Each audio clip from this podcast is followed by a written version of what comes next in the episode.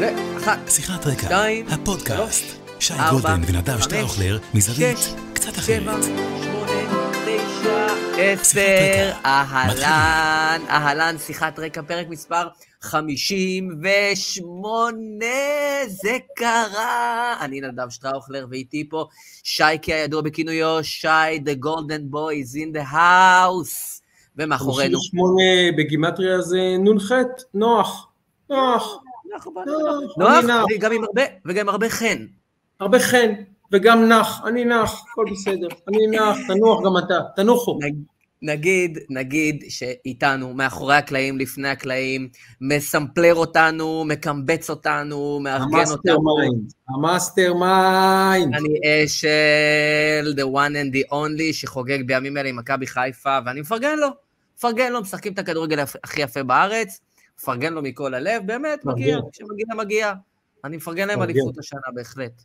מפרגן. הנה, אה, הנה אני רואה שהמאזינות והצופות והצופים שלנו, גם לינה וגם ננה וגם אושר ואלדד ומרום אסלק וכנען ושאול לוי וסי, אתה לא מבין, נדב, אני רואה פה תגובות, אתה לא רואה, פשוט, לא רואה. אה, כנראה שחסרנו לכמה אנשים. אז אני גם עכשיו, אתה יודע מה, אני גם-. אני גם משתף, אה, והנה זה קורה, הנה זה קורה. יפה. אנחנו עלינו לאוויר כי אה, זו שעה שאתם רוצים לשמוע, אני מניח, אנשים מדברים שהם לא בן כספית והם לא אה, רביב דרוקר והם לא דנה וייס, בלי לפגוע, אנשים טובים, אבל יש קולות אחרים, אני מניח שאתם רוצים לשמוע אותם, אז אנחנו פה כדי להשמיע לכם גם קולות אחרים. אז תשמע, אה, נאמר זאת כך, אנחנו נעדרנו קצת פה מה, מהבמה בשבועות האחרונים, בגלל רצף של אירועים שלא היו בשליטתנו, בידודים, אה, חולי לא עלינו, וכל מיני עניינים כאלה, והאמת, אני חייב להגיד לך, אנחנו אומרים את זה מעת לעת כשאנחנו נעדרים קצת יותר משבוע, אבל פה נעדרנו שבועיים וחצי, שלושה, שזה באמת אירוע חריג בקנה מידה היסטורי של הפוד. אה, אבל פשוט היו פה מצרף של עניינים. אתה, איך אתה מרגיש? קודם כל, בוא תספר לנו. אני ככה, אני חיובי לקורונה בשתי בדיקות ביתיות שעשיתי. עכשיו, מכיוון שזה לא מספיק, אה, ניסיתי ללכת לבדיקה במד"א. הלכתי לעמדת מד"א אחת, היה שם 100 איש לפחות, אמרתי, אם אני עומד שם, עדיף כבר שאני אגיד, ש- עדיף, עדיף כבר שאני, זה, גם אם אני לא חולה, זה באופן סופי. עכשיו, זה ממש, ממש קרקס הדבקה. הלכתי לעמדת מד"א אחרת, היה שם פחות אנשים, אבל באמת, הבית שלי יותר גדול מהעמדת מד"א הזאת, זה היה פשוט מביך, ואין לי בית ענק, כן? ואמרתי, טוב, אני אזמין בדיקת PCR, כי היא הבדיקה שמאפשרת לך תעודת החלמה, או תעודת מחלים, איך שקוראים, אני חושב, אני כבר לא יודע, הבן שלי הסביר לי את הנהלים, והבת שלי הסבירה לי נהלים אחרים. ואשתי לשעבר, יש לה נהלים שלישיים, אני קראתי באתר מכבי נוהל רביעי, אז אני לא יודע, אני לא יודע, אני אה, תיאמתי בדיקת PCR במכבי, ואני מחכה עכשיו אה, לעשות את הבדיקה שתתבצע ביום שני, קרוב לוודאי שביום שני אני כבר אחלים, ואז אני אחשב כלא חולה, מי יודע. אז הנה, אני לא יודע מה מקומי בסטטיסטיקה, אבל אני... זה הסיפור. אגב, אומרים לך אם אתה חיובי לאומיקרון או לקורונה? שאלה מצוינת? לא שאלה. מצוין, שאלה מצוינת, אני אגיד לך כשאני אקבל תשובה.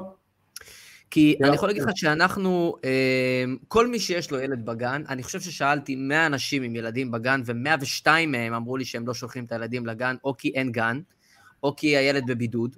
עכשיו, אנחנו בבידוד עם עברי כבר שבוע, ובתוך העניין הזה, הוא לא חולה, הכל סבבה, הכל טוב, הוא עשה בדיקות, הכל בסדר, אבל מכיוון שהוא פגש ילד מאומת בגן לפני ארבע וחצי שנים, אז, אתה בבידוד, עד הודעה חדשה, אין, אין לך לאן ללכת, כאילו...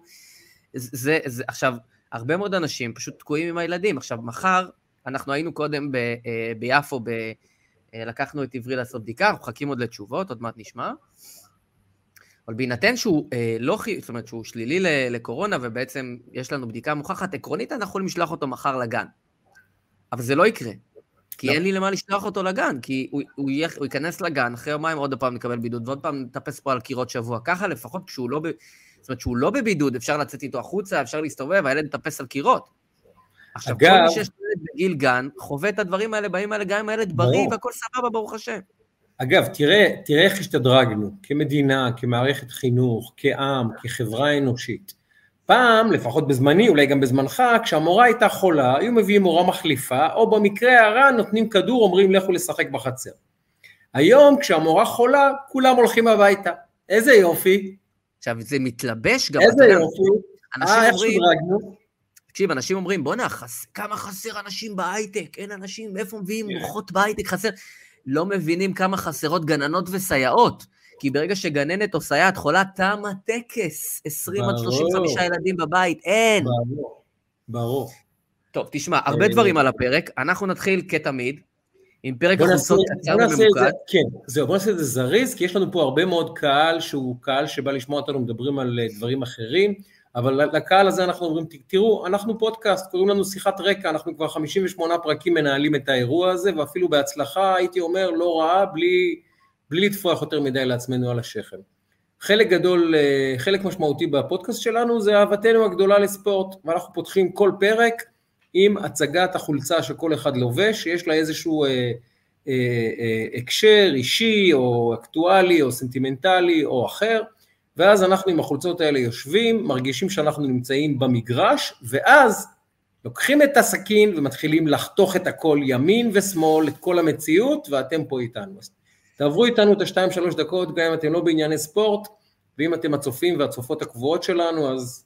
מכירים את העניין, ואגב, אגב, נגיד, אנחנו בגוגל פודקאסט, ובפודבין, ובספוטיפיי, וביוטיוב, ובפייסבוק, ואיפה לא, ככה שהרבה אנשים צורכים את זה, מה שנקרא עכשיו בלייב, אבל עוד יותר אנשים בדרך כלל צורכים את זה ככה along the way. הרבה אנשים שלחו לי אה, איחולי אה, ברכות כאלה ואחרים על, על כך שאנחנו רגילים לעשות איתנו את השישי, את הבישולים, ואנחנו חסרים להם בבישולים, אז קודם כל זה, זה באמת מרגש, והגידופים במקום, אנחנו זה, אבל אנחנו חוזרים לשגרה בעזרת השם. איפה, עד שטובה שטראוכלר לא כותבת שלום, אני מבחינתי... מבחינתי אה, האירוע הזה לא התחיל. היא יש לה כל מיני הרגלים במוצאי שבת, אז יכול להיות שהיא תיקח אותנו טיפה אחר כך. אבל uh, נתחיל כתמיד. אז אתה רוצה אתה להתחיל, שייקה? מה שתגיד. אני אתחיל בקצרה. אתה יודע, רציתי, תראה, יש לי חולצה מפתיעה בשבילך, אני אשמור אותה לשבוע הבא. אה, אגב, אני לא רק אומר לך, שאני בשבועות האחרונים, בשבועיים שאנחנו לא התראינו, אני התחדשתי בכמה דברים. קראתי, קראתי בפוסט שהבאת כמה, כמה מל, מלמיליאנים, מה שנקרא, הבאת. אתה לא מאמין, אתה לא מאמין. אז היום מתחיל הפלייאוף של ה-NFL, מי שמכיר, אם מכיר אותי, יודע, זה הדבר הזה בליבי. הקבוצה שלי, ניו אינגלנד פטריוט, שעברה אה, שנתיים לא קלות, אחרי שנפרדה באמת מאורי מלמיליאן שלה. השנה, ברוך השם, הצלחנו לעשות את זה, עולים לפלייאוף. הלילה זה קורה, ואני ערוך, אני ערוך, אה. פטריוטס. יפה.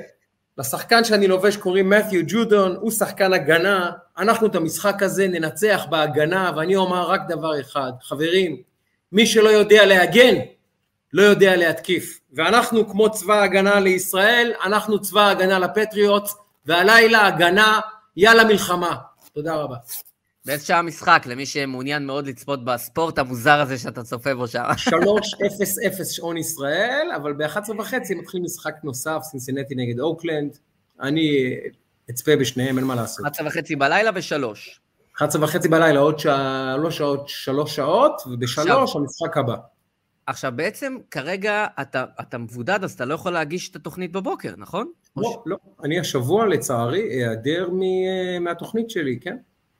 שזה מאוד מבאס הרבה מאוד אנשים מצד אחד. מצד שני, אתה יכול לראות אה, נפל בלילה ולא לקום בבוקר. זה נכון. מצד שלישי, מצד שני או שלישי, לא נעים לי מהדר שלי, הדר מילר, שנושאת בעול כמו רוצחת, מה שנקרא, יום-יום, שעה-שעה, כל הכבוד. אז מפה הדר... צחתיק עליה, צחתיק עליה. צחקתי אותה, צחקתי אותה. יאללה, תן לנו אותה. אני אתן לך מהצד שני, אתה יודע שבכדורגל הרי זה בדרך כלל מאחורה המספרים. למרות שיהיו עוד כמה בהמשך שאני אומר לך שהמספרים מקדימה, אבל היום, אני לאור המצב, שים לב, שים לב, שים לב, אתה כבר תראה את. תרנגול, תרנגול זה טוטנהאם, אז אנחנו כבר מבינים שזה טוטנהאם, נכון? יפה. אה, רוזנטל, מי שיחק בטוטנהאם? עכשיו תראה, עכשיו תראה, אתה, מכיוון שאתה חד וחריף מאוד בעניינים האלה, לא רק בעניינים האלה, אבל בעניינים האלה בפרט, אני מהמר שאתה תקלע תחשוב רגע איפה אנחנו נמצאים ב, בימים האלה, גם עם הקבוצה שלי וגם בכלל, ואתה צריך איזה מישהו להתעלות עליו, שייתן, אתה יודע, פה את, ה, את העניין הזה, ואני הרי בווינטג', אנחנו לא מדברים על שחקנים מהימים האלה. אז אני אלך או על קריס וודל או על גלן הודל. תן עוד, תן עוד. אני מדבר איתך עכשיו, אני אכוון אותך. זה מישהו שיש לו הקשרים גם לוקאליים. אמנם הקשר פעוט, אבל רלוונטי לימים האלה. אני אעזור לך. זה אדם שעשה שתי קדנציות, כן. גאון כדורגל, קטנצ'יק דרום אמריקאי. אה, אה, נו, אוסי ארדילס. ידעתי שאני אסמוך יפה, יפה, יאללה, אוסוולדו ארדילס הגדול. מי שלא מכיר, לא מכיר. אל תלכו, תישארו איתנו, תכף מגיעים לעסקת הטיעון. אוסי ארדילס, מי שלא מכיר... עכשיו, גם גאון כדורגל דרום אמריקאי, גם שתי קדנציות, גם גביע וופא, גם מביא את טוטנאם כאילו לרמות הגבוהות ביותר באותה תקופה, וגם את מי הוא החליף? אתה יודע איפה הוא אימן? אתה זוכר, במדינת ישראל הוא אימן בקבוצה אחת, הוא אימן לתקופה קצרה. בית"ר ירושלים.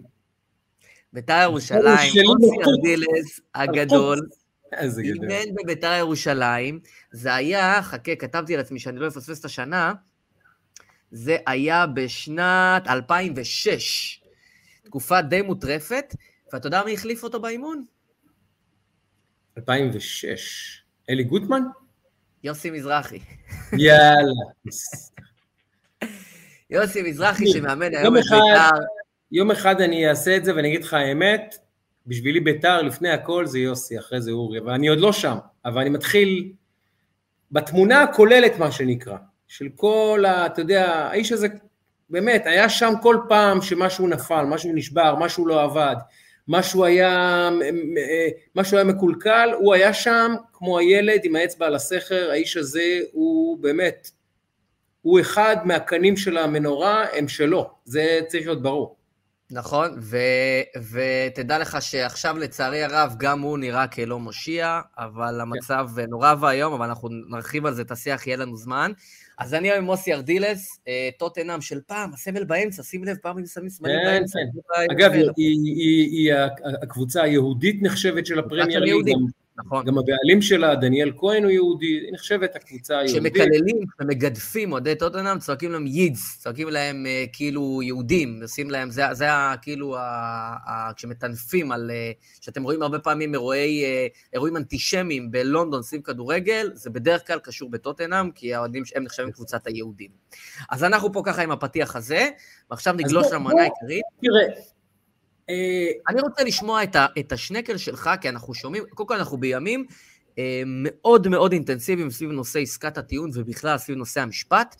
אה, כן. מצד אחד אנחנו רואים, מצד אחד אומרים התיקים קורסים, מצד אחד אומרים דברים אחרים, אבל אין ספק שהמשפט לא התחיל כמו שהפרקליטות הייתה רוצה, לדעתי עשתה שגיאה מאוד משמעותית שהחלה עם תיק 4000, וכל פעם כל עד גרם לה להיכנס עוד יותר עמוק ולהתבשל בתוך התבשיל הרע שהיא רקחה כאן. אה, ואין ספק שהתיק, בעצם התיקים החלו בצד שמאל דרמטית, על רגל שמאל דרמטית מבחינת הפרקליטות. לצד נתניהו מסתכל, רואה איך המשפט מתנהל, ועוברות לו כל מיני מחשבות. ואני תכף אגיד לך מה השנקל שלי, לפי מה שאני קורא בפרסומים ומה שאני קורא בין השורות, אבל אני רוצה לשמוע ממך איך אתה רואה את זה, כי אנחנו באמת בימים גדושים במובן הזה. אני, אני רוצה לפתוח באמירה, גם לך וגם לי וגם לכולנו, קודם כל בוא נשתה מים קרים ונירגע. אני מתחיל להרגיש פה איזושהי היסטריה, איזושהי אה, פורענות שמתחילה להזדחל פה ללבבות, אנשים פה מאבדים את קור רוחם, אנשים פה נופלים לכל ספין שכל עיתונאי כותב. אני אגיד לכם ככה, אם אתם מסתמכים על מה שבן כספית כתב אה, ומדברים ומתייחסים אליו כ- כלשונו, אתם פשוט לא רציניים. אתם פשוט אנשים לא רציניים. כי אם בן כספית כתב, הביא את הידיעה, הוא הביא גם את הידיעה על עסקת הטיעון. היום בערב הוא מפרסם ידיעה שנתניהו הוא זה שיזם את הפנייה לאהרון ברק כדי שיגשר בינו... אהרון, אהרון ברק אומר, אהרון ברק ביתר... בשיח האחרון שראיתי לפני שעה-שעתיים לא מכחיש את זה. בסדר גמור, תשמע, יכול להיות שהכל נכון, יכול להיות ששום דבר לא נכון. מה שדי ברור, שאם בן כספית כותב, יש שם אינטרס. אוקיי, זה כן, אני ידעתי... אפילו באמת הנאיבי שבנאיבי מי יודע, שכשבן כספית מספר סיפור, בטח שקשור נתניהו, בטח שקשור למשפט נתניהו, שזה באמת עגל הזהב, ממש. זה, סביב זה כולם רוקדים, סביב המשפט הזה. אז הנחת היסוד היא שיש שם אינטרס, ואם יש שם אינטרס של בן כספית, אז יש שם ספין. אז קודם כל אל תיקחו את הדברים כלשונם. בואו. דבר שני, סבלנות. נתניהו לא הגיב, והוא לא הגיב לא כי אין לו מה להגיב, אלא כי הוא יודע שקורים דברים מאחורי הקלעים, שכרגע השתיקה יפה להם, הוא מנהל את המהלך כפי שהוא מבין אותו, תכף אני אגיד מה דעתי על המהלך הזה, אבל הוא מנהל את המהלך הזה כפי שהוא מבין אותו, תכבדו את האיש, תכבדו את המהלך, תכבדו את האירוע, תכבדו את הסיטואציה, זה משפט אחד מההיסטוריים בתולדות ישראל, אם לא הכי היסטוריים. זו דרמה שתשפיע על חיינו כאן גם באופן המיידי, גם באופן הבינוני וגם לטווח הארוך ואפילו הארוך מאוד. אז חברים, סבלנות. אני יודע שאתם רוצים בשמונה לדעת מה קורה ובשמונה ודקה כבר תהיה לכם דעה. אני יודע. אבל סבלנות. המהלך הזה הוא כל כך מורכב, הסיטואציה הזאת היא כל כך רבת פנים ורבת משמעויות ורבת השלכות, ויש לה גם כמובן את המרכיב האישי של נתניהו, ואת המרכיב הפוליטי, ואת המרכיב הלאומי, והמרכיב של המחנה כולו, יש פה הרבה הרבה הרבה הרבה הרבה היבטים. אז מי שחושב שהוא יקרא מאמר של בן כספית וזהו, הוא כבר הבין הכל, ידע הכל, ראה הכל, ויש לו דעה והוא כבר קורא לאנשים אה, לא לעשות, כן לעשות, להתפטר, לא להתפטר, לקחת, די, חכו שנייה, חכו שנייה, חכו שנייה, סבלנות. אני מניח שתוך 48-72 שעות נדע אם זה קורה או לא קורה במקרה הרע. לדעתי נדע כבר מחר מה, לאן הרוח נושבת. אבל אפשר לחכות סבלנות לפני שהם כבר מכריזים על נתניהו כנכנע, או על הפרקליטות כ, אה, כמי שניצח, חכו שנייה, חכו, חכו. זה אחד. הייתי רוצה לפתוח בזה. אתה יודע מה? בוא ננהל פינג פונג, כי אני יכול עכשיו להמשיך עד הבוקר ככה. אז אני, אני רוצה, אני, אני... המילה הראשונה היא, כל מה שנאמר עכשיו, הנחת היסוד על ידי עיתונאי, היא ספין, אוקיי? מישהו מייצר טקסט כדי להשפיע על משהו. אז כל מילה שאתם קוראים, תשימו עליה תמיד כוכבית. זה מראש אני רוצה לומר לכם, ואם אתם לא עושים את זה, אתם טועים ועושים לעצמכם עוול. גם אגב, אם זה עיתונאי מהימין. אם מישהו מפרסם ידיעה חדשותית, לא משנה מאיפה הוא, תדעו שמישהו כנראה משתמש בו. זהו, כדי להזיז משהו. כן. אוקיי, okay, קודם כל הפתיח שלך הוא נכון. אה, זאת אומרת, בהחלט אין ספק שכל מי שמדבר, מתדרך, אה, מוציא כרגע את הדברים, אם זה בן כספית ואם זה אחרים, בוודאי שיש פה מקבץ עצום של אינטרסים, ולכן אנחנו מקבלים את, ה, את המציאות בזווית. אבל אני חייב להגיד לך כמה דברים. כן. הראשון הוא שאם כולם מדברים על זה, ואני לא שומע את נתניהו מכחיש את זה, או מי מאנשיו שמכחיש את זה ברמה הציבורית, אז אולי אם לא הכל נכון, בטח חלק נכון, אוקיי? זה אני חייב להגיד. למען ההגינות, ובן כספית אני מסכים מאה אחוז, אבל כנראה שהוא הביא פה גם הישג עיתונאי מאוד מרשים, כי הוא שם את זה על האג'נדה. עד אז כנראה שזה יתנהל בצורה שקטה, ולכן אני מרבה לבקר אותו, ומבחינתי בצדק, כי כאילו, כמו שאתה אומר, אבל בכל זאת הוא הציף את העניין.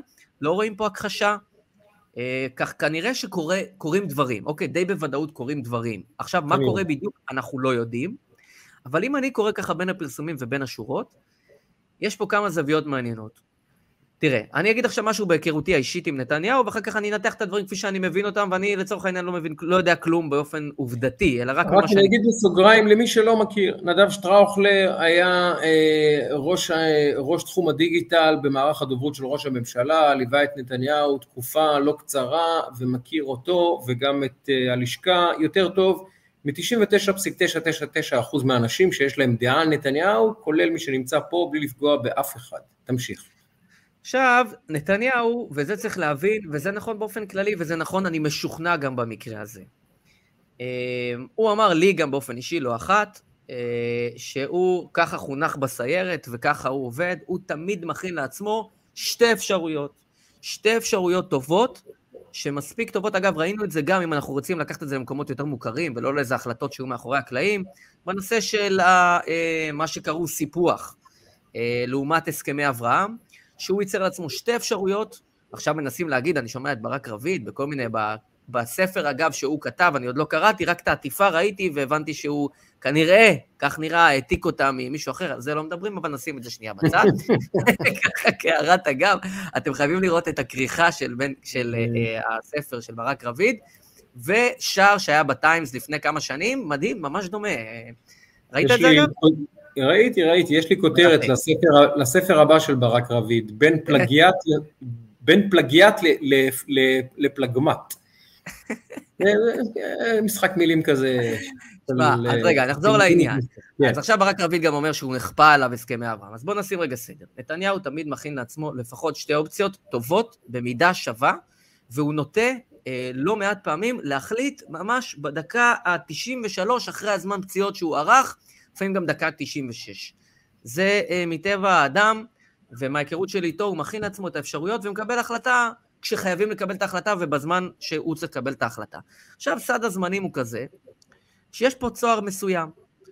הוא יודע כרגע עם מה הוא מתמודד. הוא לא יודע עם מה הוא יתמודד בעוד שבועיים. אנחנו לא יודעים מי יועץ המשפטי הבא לממשלה.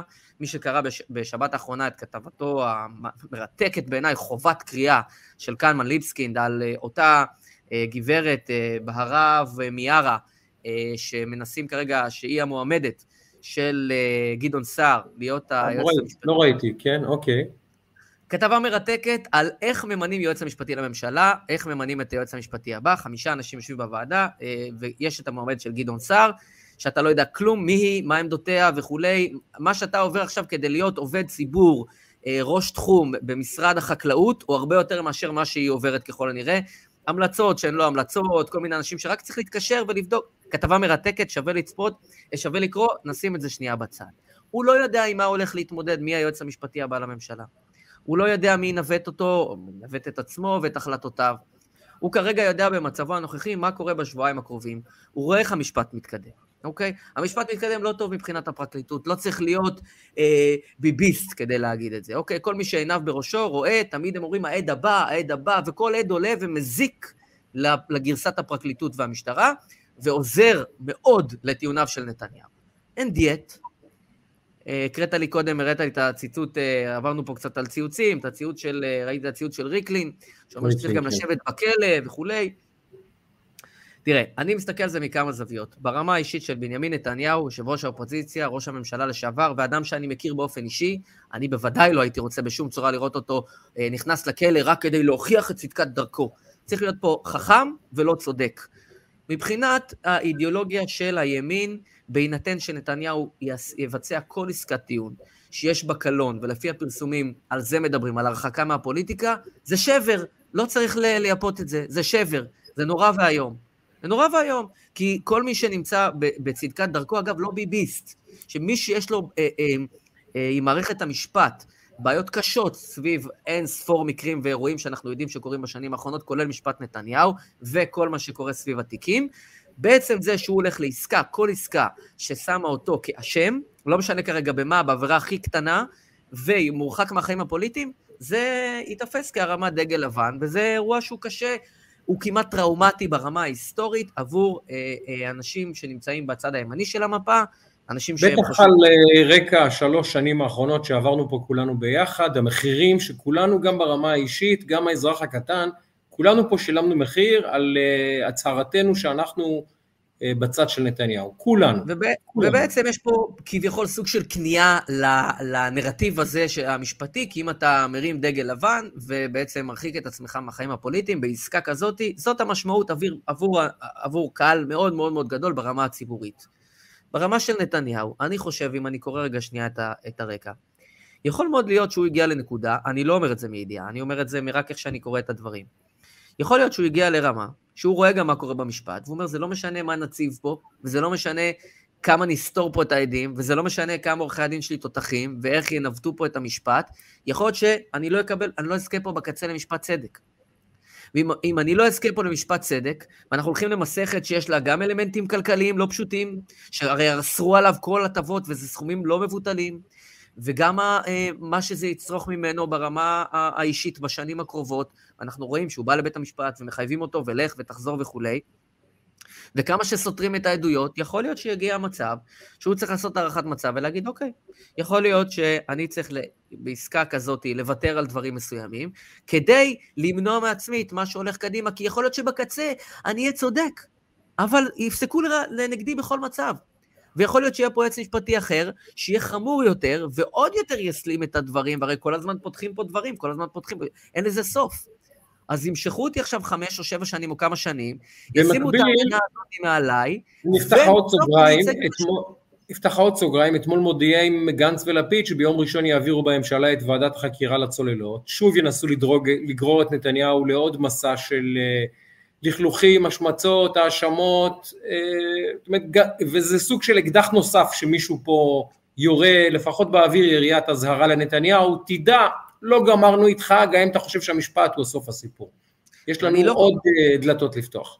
אני לא חושב שזה מה שיושב לו כרגע על הראש. לא, אגב, ברור שלא, אבל סוגריים, גם, ברור שלא, אבל זה, הוא מבין שהמערכת כולה התגייסה נגדו, ואם הם לא יבואו מהערובה, הם יבואו מהדלת, ואם לא מהדלת, מהחלון, ואם לא מהחלון ומהערובה, ימצאו דרך הביוב דרך להיכנס. ככה הוא מרגיש, אני מעריך. כמו שכולנו. לוקחים, עכשיו אם אנחנו לוקחים את הסיטואציה הזאת, אני הייתי ממליץ לנתניהו, כמו שהוא בדרך כלל ממליץ לעצמו, לפתוח לעצמו שתי אפשרויות.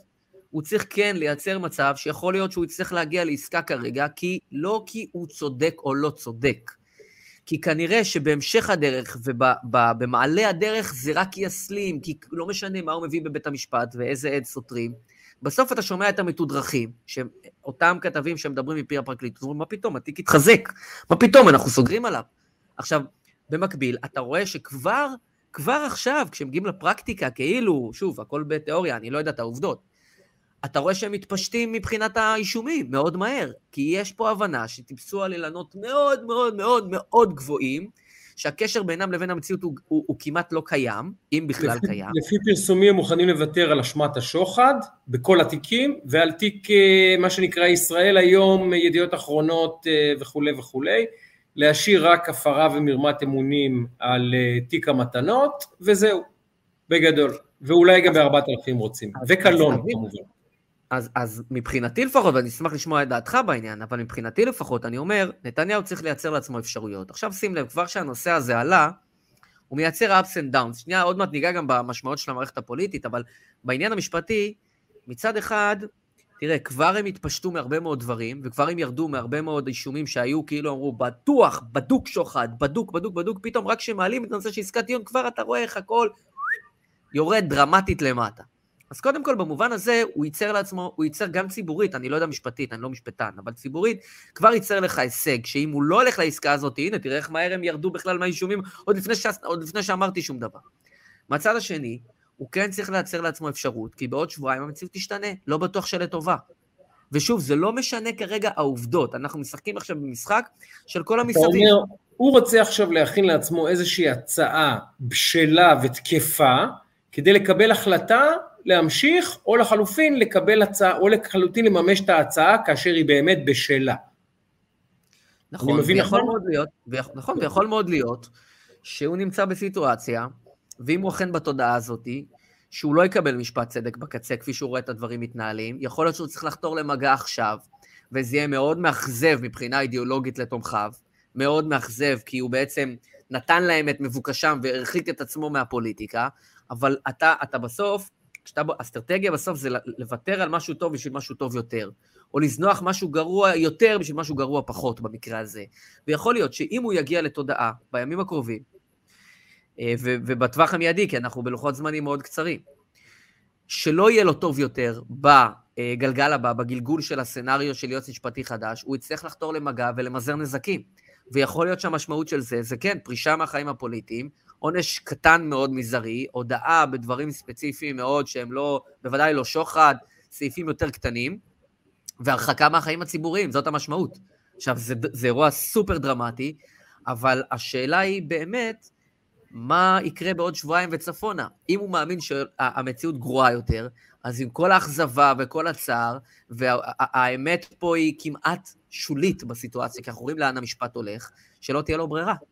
שלא תהיה לו ברירה, אלא לחתום על עסקת טיעון, שהיא נוראית, כן? בהסתכלות, נגיד, אידיאולוגית וכולי, אבל זה המצב. ציבורית, בעיקר ציבורית בציבור שלו. אתה, אתה, אתה מתחבר למה שאני אומר? אני, אני, אני מסכים, תראה, אני מסכים עם, עם מה שאתה אומר. אם נתניהו אה, הולך לעסקת טיעון, במיוחד, רק על הסעיף אחד אנחנו, מטריד את כולנו, הקלון והפרישה מהחיים הפוליטיים. הדברים האחרים לא מעניינים אף אחד, בוא נהיה ישרים. אה, אם הוא הולך לעסקת טיעון שבו הוא נותן להם את מבוקשם, הרי כל, כל הקמפיין הזה, כל המהלך הזה, שהיה גם מהלך פוליטי, גם מהלך של ההפגנות האלימות ברחוב, גם מהלך משפטי, גם מהלך תקשורתי, כל הגורמים האלה חברו לטובת מטרה אחת, שהוא ילך. הם אפילו לא הסתירו את זה, בכל מקום שפתחת דלת בישראל של איש שמאל, ראית את השלט לך, בכל מקום. אז אנחנו ידענו מה, מה הם רצו. עכשיו, אם הוא הולך, אז הם ניצחו, אין דרך לייפות את זה. אין דרך לייפות את זה. זה מה שהם ביקשו וזה מה שהם קיבלו. אפשר להגיד ניצחון בנקודות, ניצחון בנוקאוט, ניצחון משפיל, ניצחון אה, לא משפיל, אבל זה יהיה ניצחון להם. אם נתניהו הולך, הם ניצחו. כי הם אמרו, הם שמו על הלוח מטרה, שאמרו נתניהו מחוץ לחיים הפוליטיים בישראל, נקודה. אם הוא נותן להם את מבוקשם, הם ניצחו, זהו, בוא נהיה ישרים. זה אחד. אז זה כמובן יהיה כואב ומאכזב ומאוד מאוד כואב. אני חושב שזה ייצור אפקט אבל של... מבין, אבל אם אתה מסתכל על התמונה כפי שאני מתאר אותה, ואלה האפשרויות, מה היית מייעץ לו לעשות? כאילו, אתה מבין? אני, אני, אני, אגב, אני, אגב, אני אומר שוב, אני לא יודע. אני אומר, בהינתן שזאת הסיטואציה. אז אני רוצה להגיד ככה, תראה, יש תמונות שאני לא מכיר. תמונות שלא רק אני לא מכיר, אף אחד לא מכיר. תמונה אחת היא התמונה האישית, איך נתניהו מרגיש באופן אישי. יכול להיות שהוא הגיע לנקודת שחיקה, יכול להיות שהוא הגיע לנקודת אה, אה, עייפות, יכול להיות שהוא הגיע לנקודה, הוא כבר לא בן אדם צעיר, הוא בן 73 עוד מעט, שהוא רוצה שיניחו לו ולהגיע לש, לשליש, אני מקווה שיש לו הרבה מאוד שנים לפניו, האחרון של חייו, אה, בשקט. יכול להיות שכלכלית הדבר הזה מתחיל לחנוק אותו, כי כמו שאמרת, אסור לו לקבל תמיכה מאף אחד. יכול להיות שיש גורמים בתוך המשפחה שאומרים לו, אבא או בעלנו או מי שזה לא יהיה, די, מספיק. יש תמונות אישיות שאנחנו לא מכירים ולא נכיר, אז זה פקטור שאי אפשר לבטל אותו. בסופו של דבר זה, זה בן אדם, הוא גם אבא, הוא גם בעל, הוא גם איש משפחה, ויש גם את הגורם הזה. אם הוא מרגיש שיש סיכוי של אחוז אחד שהוא הולך לכלא, יכול להיות שהוא אומר, אה, בהתייעצות עם פרקליטיו, הסבירות שזה יקרה קיימת, אני לא מוכן לקחת אף סיכון. זה מרכיב אישי שלו. אני, כל אלה שאומרים נתניהו תלך לכלא, מה שאני אומר להם ככה, לך אתה לכלא, תשב אתה, אתה רוצה לשבת בכלא? תשב בכלא, אל תשלח אנשים לשבת בכלא, ואני מבקש מכולנו לא לשלוח אף אחד לשבת בכלא בשבילו, בסדר? מי שמוכן לשבת עבור רעיון בכלא, אדרבה, שילך, שימצא דרך לגרום לבית המשפט להעמיד אותו לדין על רעיון שהוא מאמין בו, ושישב בכלא בשביל הרעיון, למען כולם יראו. אבל בוא בבקשה, אני, יש לי את דעתי, האידיאולוגית והפילוסופית והפוליטית, אבל אני לא יכול להגיד לבן אדם, שב בכלא בשבילי. לא, אתה אה, בכלא בסופו של דבר הוא יישב. אז אני מבקש את זה להוריד מהשולחן, את הצעקות האלה, תשב בכלא בשבילנו. לא, אף אחד לא צריך לשבת בכלא בשביל אף אחד, זה לא צחוק לשבת בכלא, בטח לא בן אדם מבוגר, בטח לא לבן אדם במעמדו, בטח לא לבן אדם שהוא יודע איזה קרקס יהיה מהדבר הזה שנתניהו הולך לכלא. אז זה אחד. יכול להיות שאומר נתניהו, עבורי התמונה שלי נכנס למעשיהו היא אה, הפסד קשה בהרבה מאשר התמונה שלי נכנע. יכול להיות שהוא אומר, אני מעריך בהתייעצות עם פרקליטיו שאני לא אזכה למשפט צדק, שאני בכל מקרה, הם לא ינוחו עד שהם ישימו אותי בכלא אפילו חודשיים, הם רוצים את התמונה. זה מה שהם רוצים, את התמונה. ואני את התמונה הזאת לא אתן להם, ויכול להיות שאומרים לו פרקליטיו, אני חייב, חייב לתת לך עצה מקצועית, אומר לו אחד הפרקליטים, הסבירות שתשב בכלא קיימת, ואני לא יכול להבטיח לך שלא תשב. אז זה פקטור שאנחנו לא יכולים לשקלל אותו בכלל. זה אחד. ועם כל זה אני אומר ככה, נתניהו הוא סמל, הוא כבר לא רק הבן אדם, הוא כבר לא רק הפוליטיקאי, הוא כבר לא רק האיש, הוא גם הסמל, והוא הפך להיות סמל של ציבור שלם, זה אחד. וגם סמל של סיפור שלם, סיפור שאנחנו כולנו פה מנסים ביחד אה, לספר אותו. הימין בישראל באמצעות נתניהו, ולא משנה אם נתניהו הביא את זה על עצמו או שאנחנו השלכנו את זה עליו, זה לא משנה מי חיבק את מי פה, אבל אנחנו עכשיו ביחד באותה הסירה. נתניהו הוא הסמל שלנו בין אם הוא רוצה או לא רוצה, זה כבר גדול ממנו, זה חזק ממנו, סליחה מר נתניהו, אני מאוד מאוד מעריך אותך ומכבד אותך, אבל זה גדול ממך, זה כבר לא בידיך. הפכת לסמל. מה, אבל מה אתה מצפה שהוא יעשה בסיטואציה? רגע, אם, רגע, רגע. עכשיו, אין ספק שהוא סמל, ואין ספק שאם הסמל שלנו מודה שהוא אשם, אחרי שהוא אמר לכולנו לא היה ולא יהיה כי אין שום דבר, ואחרי שהוא אמר לכולנו רודפים אותי, ומערכת המשפט הזאת יום אחד אנחנו אה, נעשה בה אה, סדר, ובואו לא ניכנע לדבר הזה. אם עכשיו הוא אומר, אני מוכן לחתום על ההסכם שלכם, וגם לפרוש מהחיים הפוליטיים, אין ספק שבמאבק הסמלי הוא נותן מכה קשה מאוד לכל המחנה. אין ספק בכלל, ואסור לייפות את זה. ועם זאת, ועם זאת, אני רוצה לציין שתי עובדות. אחד, יש תמונה שלא אתה, לא אני ולא אף אחד מאיתנו רואה. יש תמונות פוליטיות ותמונות אחרות שנתניהו רואה, כמו למשל, יכול להיות שהמהלך הזה הוא רק מהלך ביניים לקראת מהלך נוסף שאני ואתה כרגע לא יודעים אותו. נתניהו נאמר לזכותו יותר חכם משנינו בהרבה, וכנראה גם יותר חכם מכל הצופות והצופים שלנו ביחד, אוקיי? בהרבה. לא מכולם ביחד, מכל אחד בנפרד. אדם מבריק שיודע לתכנן מהלכים פוליטיים שאתה בעצמך היית שם לידו כשראית חלק מהם, ויודע לראות תמונות אסטרטגיות, ויודע להפעיל שחקנים ולוח, ודברים על הלוח, שאני ואתה אפילו לא היינו מדמיינים להפעיל, אוקיי? יכול להיות אגב, הנה, הנה, יכול להיות, אני לא אתפלא שמי שנתן את הספין לבן כספית, סליחה, את הידיעה לבן כספית הוא דווקא אחד מאנשי נתניהו. אני לא אתפלא אם גם זה היה, זה לא ידהים אותי, אוקיי? נתניהו משחק במשחק שאני ואתה עדיין לא עד הסוף מבינים. לא משחק פוליטי ובטח לא משחק אישי. ולכן אני אומר, אם אנחנו חושבים שאנחנו מנתחים פה את נתניהו ומבינים עד הסוף את המהלך, אז אני אגיד לכם מה שנדב תמיד אומר לי, צפה להפתעות. צפה להפתעות, כי נתניהו ידוע כמי שתמיד מפתיע אותנו באיזושהי צורה. אז גם אנחנו עכשיו רואים end game, רואים משחק, סליחה, וחושבים שהוא ה end game, הוא לא כנראה האנד גיים. יש כנראה מהלך אחר שאנחנו אולי לא מבינים ולא מזהים. לפחות צריכים להביא את זה בחשבון. אני טוען, ש... ומתכתב עם מה שאתה אומר, אני טוען כן.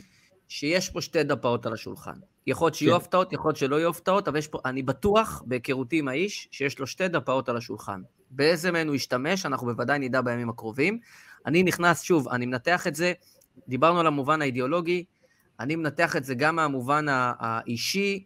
אה, שוב, זה אדם שאני מכיר ברמה האישית, יש לי היכרות עמוקה איתו, ואני לא מקנא בו בדילמה, דילמה מאוד מורכבת שהוא נמצא בה כרגע, כי יכול להיות שהוא מבין שיש פה סיטואציה שהוא באמת לא יכול לצאת ממנה, לא כי הוא, ואני אדגיש את העניין, לא כי הוא חושב שהוא אשם. ברור, אני, אני, אני אומר ברור, לך, לא כי הוא ברור, חושב שהוא אשם. זה ברור. שזה... זה ברור שזה שהמהלך כאילו... הוא תמרון טקטי שלו ללא ספק, זה אין שאלה.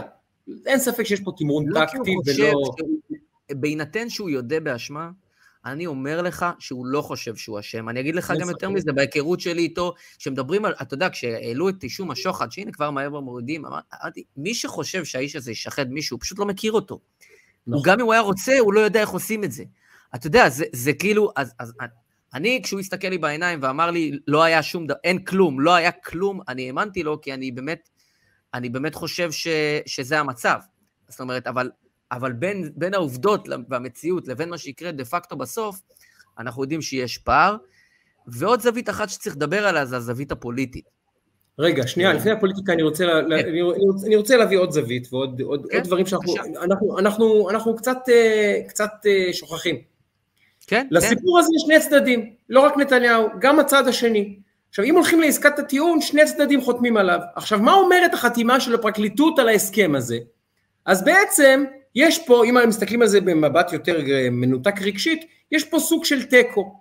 הפרקליטות אומרת, מר נתניהו, אתה לא המושחת, נותן השוחד, והמושחתיהו, אה, כפי שהיו מצווחים כל הברווזים אה, מרוטי הנוצות שם בבלפור. לא, לא, לא.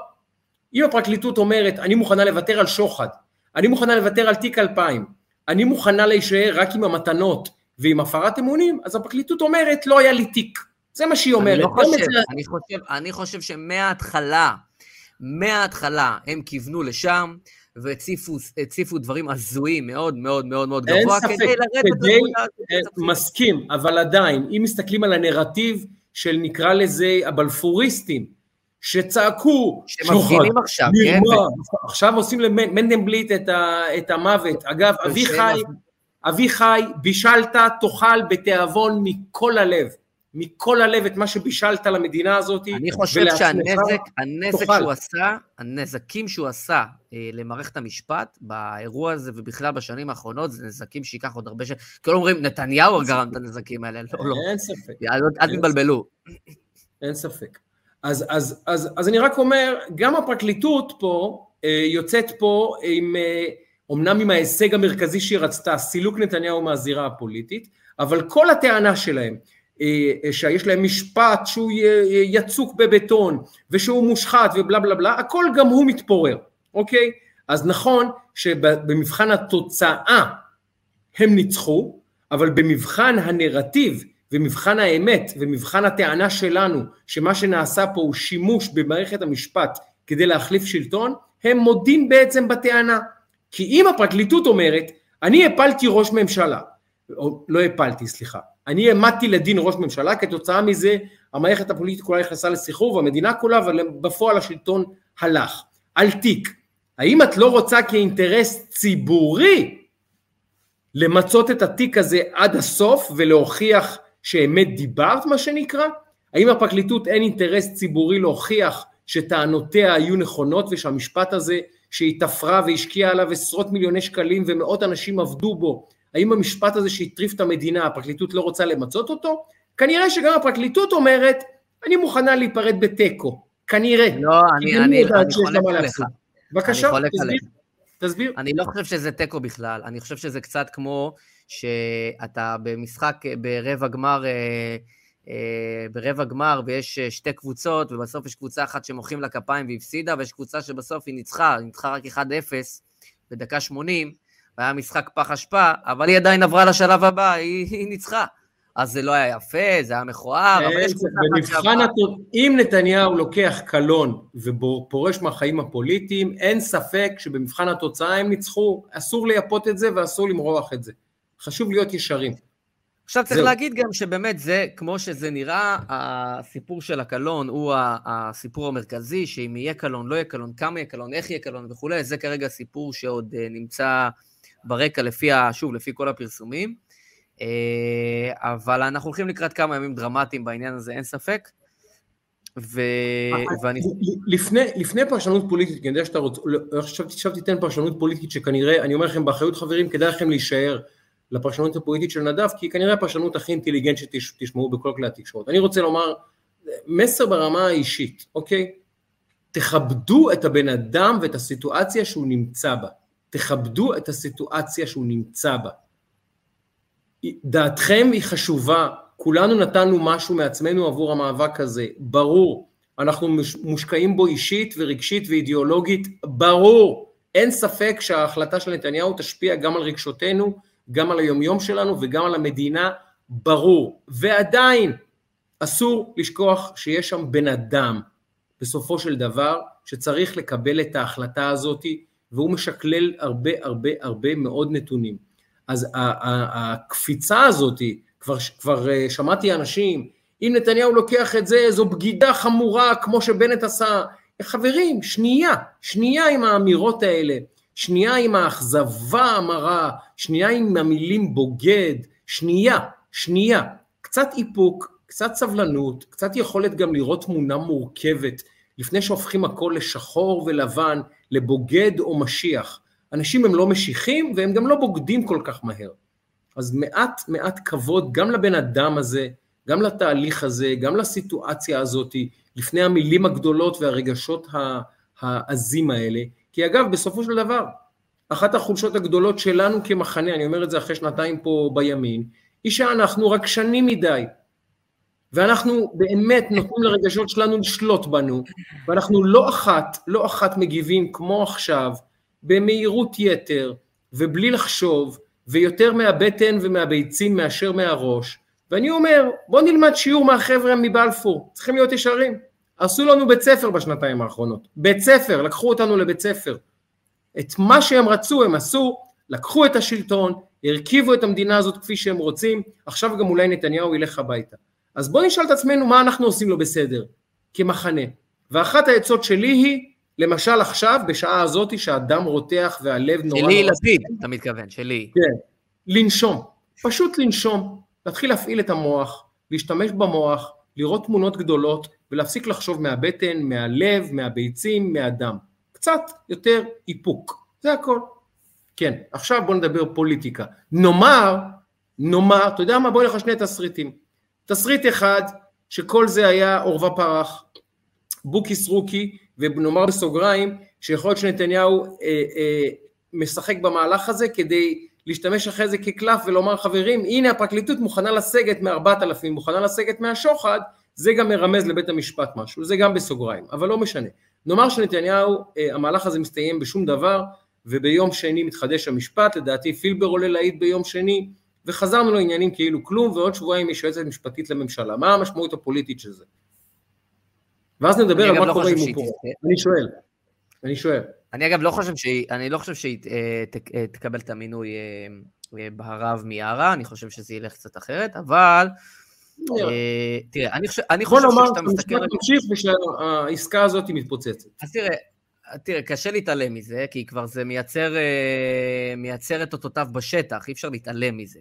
אבל אני אגיד לך כן. ככה, בהינתן, וזה קורה וגם זה לא קורה, אני חושב שהממשלה הזאת, אה, ומה שנקרא, אה, אנחנו רואים את זה שבוע אחרי שבוע, ומתחילת השנה הזאת, זו פתיחת שנה נוראית לממשלה הזו, שהרי אנחנו אומרים ממשלת קירי תרנגולת וכולי, ועד, ועם כל זה, אנחנו רואים כל יום אה, אתגור משמעותי יותר ומרכזי יותר, אנחנו רואים איך, אה, דיברתי על זה באחד הפרקים הקודמים, יש פה שתי ממשלות, ממשלה אחת, שהיא הממשלה של בנט, היא בקושי שורדת. באמת, היא כל יום שהיא עוברת זה נס גלוי. אה, כל יום אה, זה כאילו רק לשמור, רק, רק to, to contain, to maintain, לשמור רק על ה... ככה ממש לעבור, לעבור את היממה. ויש את הממשלה של אה, לפיד, שבונה, שממנה, שדוחף, שמקדם את מדיניות החוץ, שהרוח שלו גם נמצאת, עומר בר-לב וכולי, במדיניות הפנים. ויש פה בעצם שתי ממשלות שמתקיימות במקביל. Uh, האינטרסים פה של אנשים, גם אם האירוע הזה מתכנס של המשפט, וגם אם לא, נשארים זהים. כי לגדעון סער אין מה ללכת לבחירות מחר בבוקר. ממש, ממש אין לו לאן.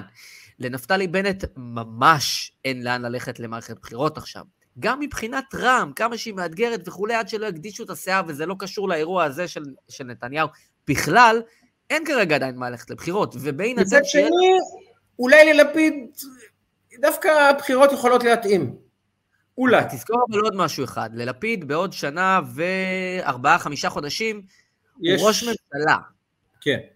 יפה. עכשיו, אנחנו יודעים מה קרה לבני גנץ. בוא, יאיר טוב. לפיד לא טירון פוליטי. יש לו כרגע ראשות ממשלה מעבר לכביש באופן בטוח, אוקיי? גם אם זה יום אחד. אבל הוא יגיע לבחירות ממעמד של ראש ממשלה, זה אחרת לחלוטין. ותזכור שהוא לא נצרב ונחווה בתודעה אל מול הקהלים שלו כמו בנט. בנט עכשיו נמצא ללא קהל. זה כאילו... אני טוען שבנט הוא אה, מת פוליטי שמקום קבורתו טרם נקבע עדיין, אבל הוא כבר מחוסל פוליטית. כמובן מטאפורית, רק שיהיה בריא, כמובן. הכל מטאפורית. ברור, אז אתה שואל את עצמך שנייה אחת, נגיד שאנחנו הולכים לעסקה ונגיד שאנחנו לא הולכים לעסקה, ונגיד שלא משנה כרגע מה קורה. הממשלה הזאת, מבחינת הרבה מאוד שחקנים, אין לה אינטרס כרגע ללכת לבחירות. יש פה שני תהליכים, כמו שיש פה שתי ממשלות. שתי ממשלות. תהליך אחד הוא שהממשלה הזאת קורסת לתוך עצמה. יאיר, לפ... יאיר גולן נגד אה, אלקין, ואלקין נגד... וכולם נגד, כולם נגד, כולם נגד, כולם, זה עולה ומטפס ומטפס. ראינו השבוע את הקרקס בכנסת, זה לא היה, זה לא, רק לפני יומיים, ראינו, שלושה ימים ראינו את הקואליציה כולה מבריזה מההצבעות בכנסת, כי מת... זה היה אה, כהנא או אורבך, לא זוכר מי נפגע.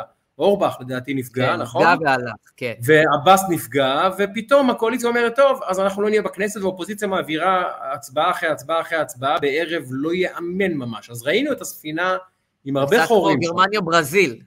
כן, ממש. עוד שער, עוד שער, עוד שער. אה, אבל, אה, אבל אין להם אינטרס. זאת אומרת, האירוע, אני טענתי, אה, וזה יהיה מעניין עוד מעט בהינתן ונראה את זה, שהדבר הכי גרוע לימין זה שנתניהו יזוז מהדרך. בשונה ממה שהרבה מאוד פרשנים אומרים, שאם נת... נתניהו הוא הדבק, אני טוען אחרת. אני חושב שהממשלה הזאת תקריס את עצמה, או לא תקריס את עצמה, ללא קשר לנתניהו. זאת אומרת, מה שיקריס אותה זה האינטרסים הצרים של כל אחד מהאנשים שנמצאים בה כרגע, לא קשור לנתניהו. ומצד שני, בימין, כל עוד נתניהו שם, יש אחדות שורות. תראה מה קורה ב-24 שעות האחרונות, בליכוד ובימין. טירוף, ואנחנו רק בתחילת הדרך. זאת אומרת שביום שנתניהו זז הצידה, וזה יכול לקרות עוד שבועיים, שלושה חודש, וזה יכול לקרות עוד לא יודע כמה זמן, אבל ברגע שנתניהו זז הצידה, מבחינת לפיד זו בשורה אדירה כמובן, כן, אבל גם מבחינת כל השחקנים שעל המגרש זו בשורה אדירה, כי יהיה פה מאבקים פנימיים. ולכן דה פקטו נתניהו הוא לא הדבק של הקואליציה הזאת, הדבק של הקואליציה הזאת היא האינטרסים הצרים של כל אחד ואחד מהאנשים שם. זה האירוע. נתניהו זז הצידה, זה טוב לשמאל באופן כללי, לא רק לקואליציה הזאת, בואו נסתכל עוד שני צעדים קדימה. אבל זה שנתניהו זז הצידה לא מקצר את ימי הממשלה הזאת, ואני מדבר עכשיו בניגוד לזרם, כי מה שכרגע כולם כותבים, זה נתניהו זז הצידה, אז הממשלה תתפרק. אני טוען אחרת, הממשלה הזאת תתפרק, אם היא תתפרק, ללא קשר לקטע שנתניהו זז הצידה. ואני חושב שהיא חזקה ועוצמתית, כי כרגע האינטרסים הצרים של כל מפלגה וכל אחד, גדולים יותר מאשר לצאת לבחירות. אוקיי, אז בוא נגיד שאני עכשיו יועץ אה, פוליטי של נפתלי בנט. נפתלי בנט... אתה בסוף דעתי בעניין הזה, זה לא משנה גם, גם מסכים איתך, אבל נגיד שאני יועץ הפוליטי של נפתלי בנט, ואולי אני אומר לו את הדבר הבא, אומר, אומר לו מר בנט, תקשיב, אתה הגעת לסוף דרכך הפוליטית אה, דה פקטו, להוציא תסריט אחד, שקורה איזה נס, שכרגע אי אפשר לצפות אותו. והנה אולי קרה הנס ונתניהו מחליט אה, לזוז הצידה.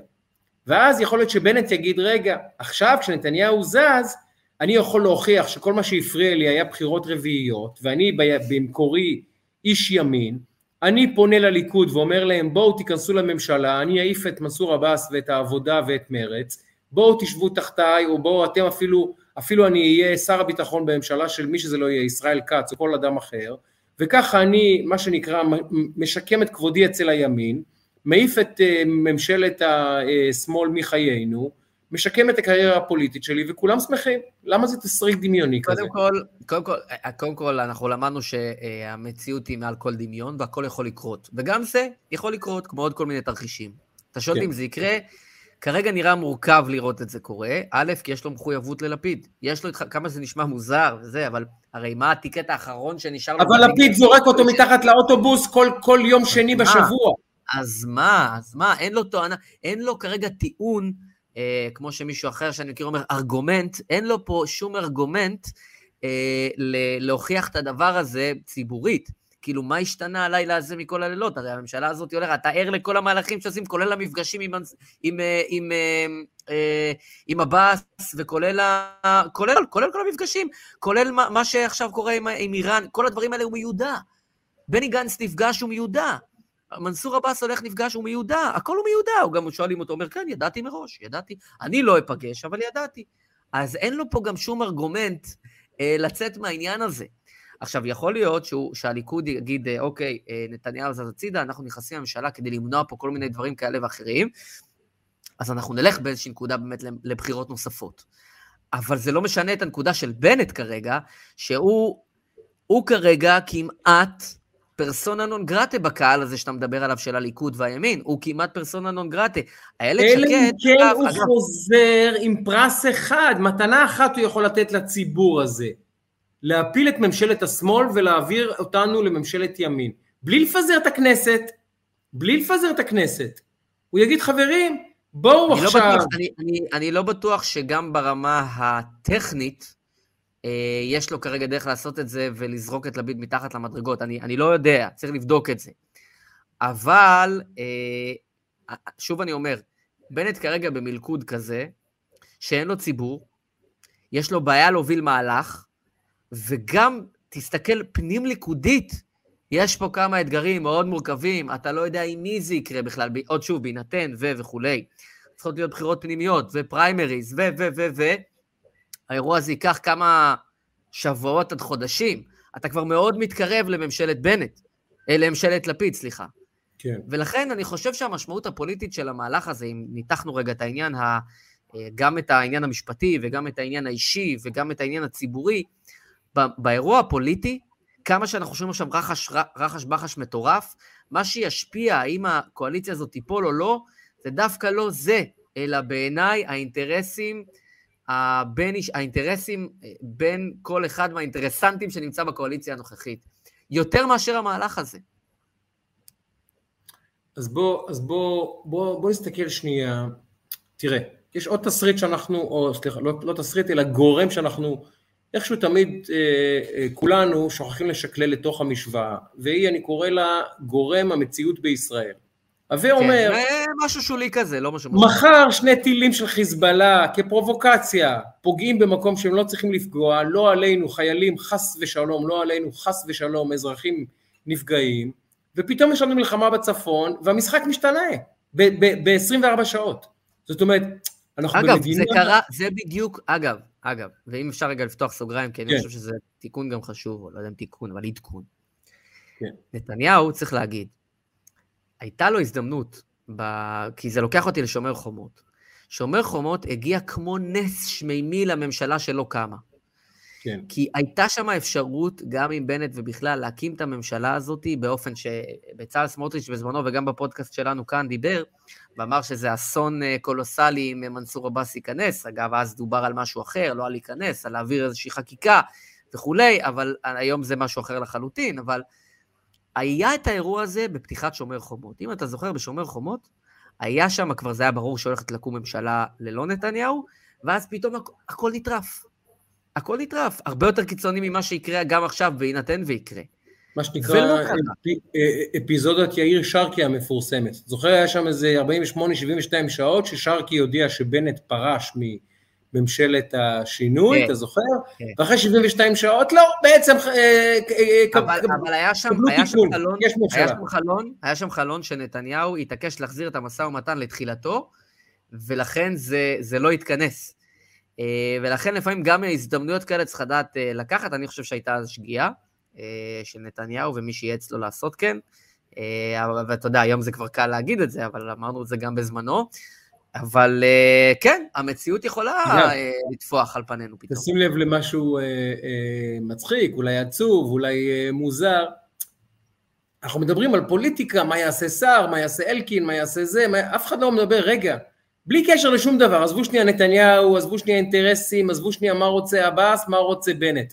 הממשלה הזאת, אני חושב, מוסכם, זה שבעה חודשים הגרועים ביותר של ניהול, של ניהול, אבל שאנחנו עבר ראינו... תקציב, אבל היי, אי עבר תקציב. פעם מממשלה ישראלית. אני באמת, אני ראיתי כמה ממשלות גרועות בישראל, זוכרים את ממשלת ברק, זוכרים את ממשלת אה, אה, אה, אולמרט, ראינו כמה ממשלות מחורבנות בישראל, אבל. עבר תקציב.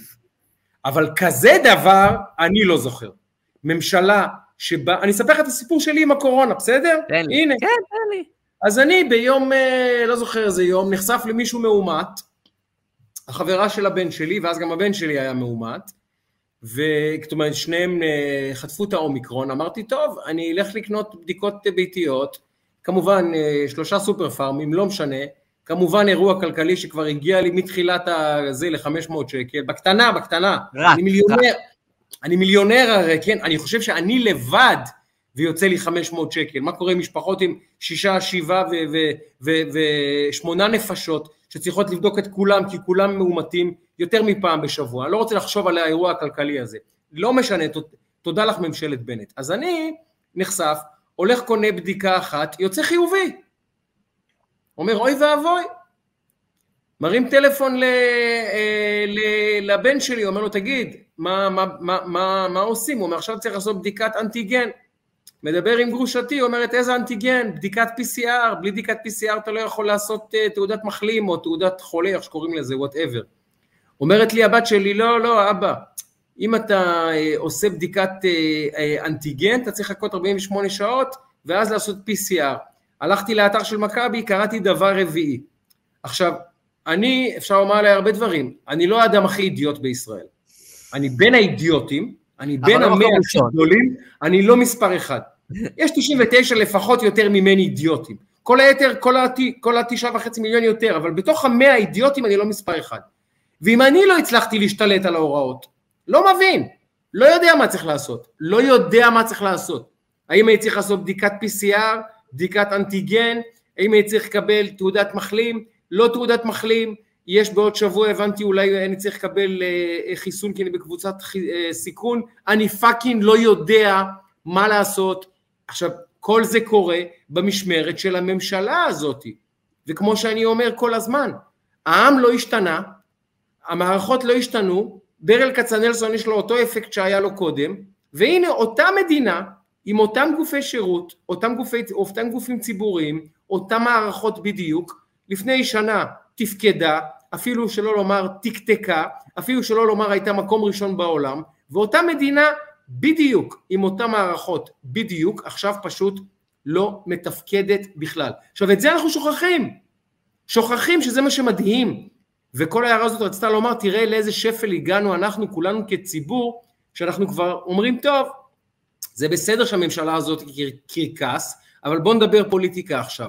האינטרס הציבורי, שתהיה לנו ממשלה שמנהלת אותנו במשבר רפואי מהגדולים בהיסטוריה, אה, הוא, הוא אינטרס שאנחנו פשוט כבר לא, כבר, כבר, כבר לא מתעניינים בו. אז בואו נזכור גם את זה. יותר מהכל, הממשלה הזאת היא קטסטרופה מתמשכת, והיא צריכה לעבור מהעולם בלי קשר לפוליטיקה, כי היא פשוט לא עושה את העבודה שלנו בלתת לציבור את השירות. ומדברים על, ומדברים על כאוס, מדברים על כאוס, אז אני אגיד כן. לך מה. יש פה שתי אפשרויות, או שיש כאוס באמת, או שיש כאוס בהסברה. למה? כי אם אתם אומרים הרי אין כאוס, ראיתי צ'רקי אפרופו, אין כאוס, אין כאוס, אז למה אנשים בתחושת כאוס? אז אם אין באמת כאוס, ואנשים נמצאים בתחושת כאוס, אז צריך להבין איפה הפער הזה. עכשיו, יש פה בעיניי שני פערים משמעותיים. אחד, תת-ניהול. אני חושב שבנט חשב שהוא יעמוד בשמונה בערב ב, אה, ב, וידבר אה, ויעשה סטייל נתניהו, ומה לעשות, זה אנשים שונים. אה, וידבר ו, ויתדרך את האומה, אז, אז אנשים יקשיבו ויבינו ויגידו, וואלה, הבנתי.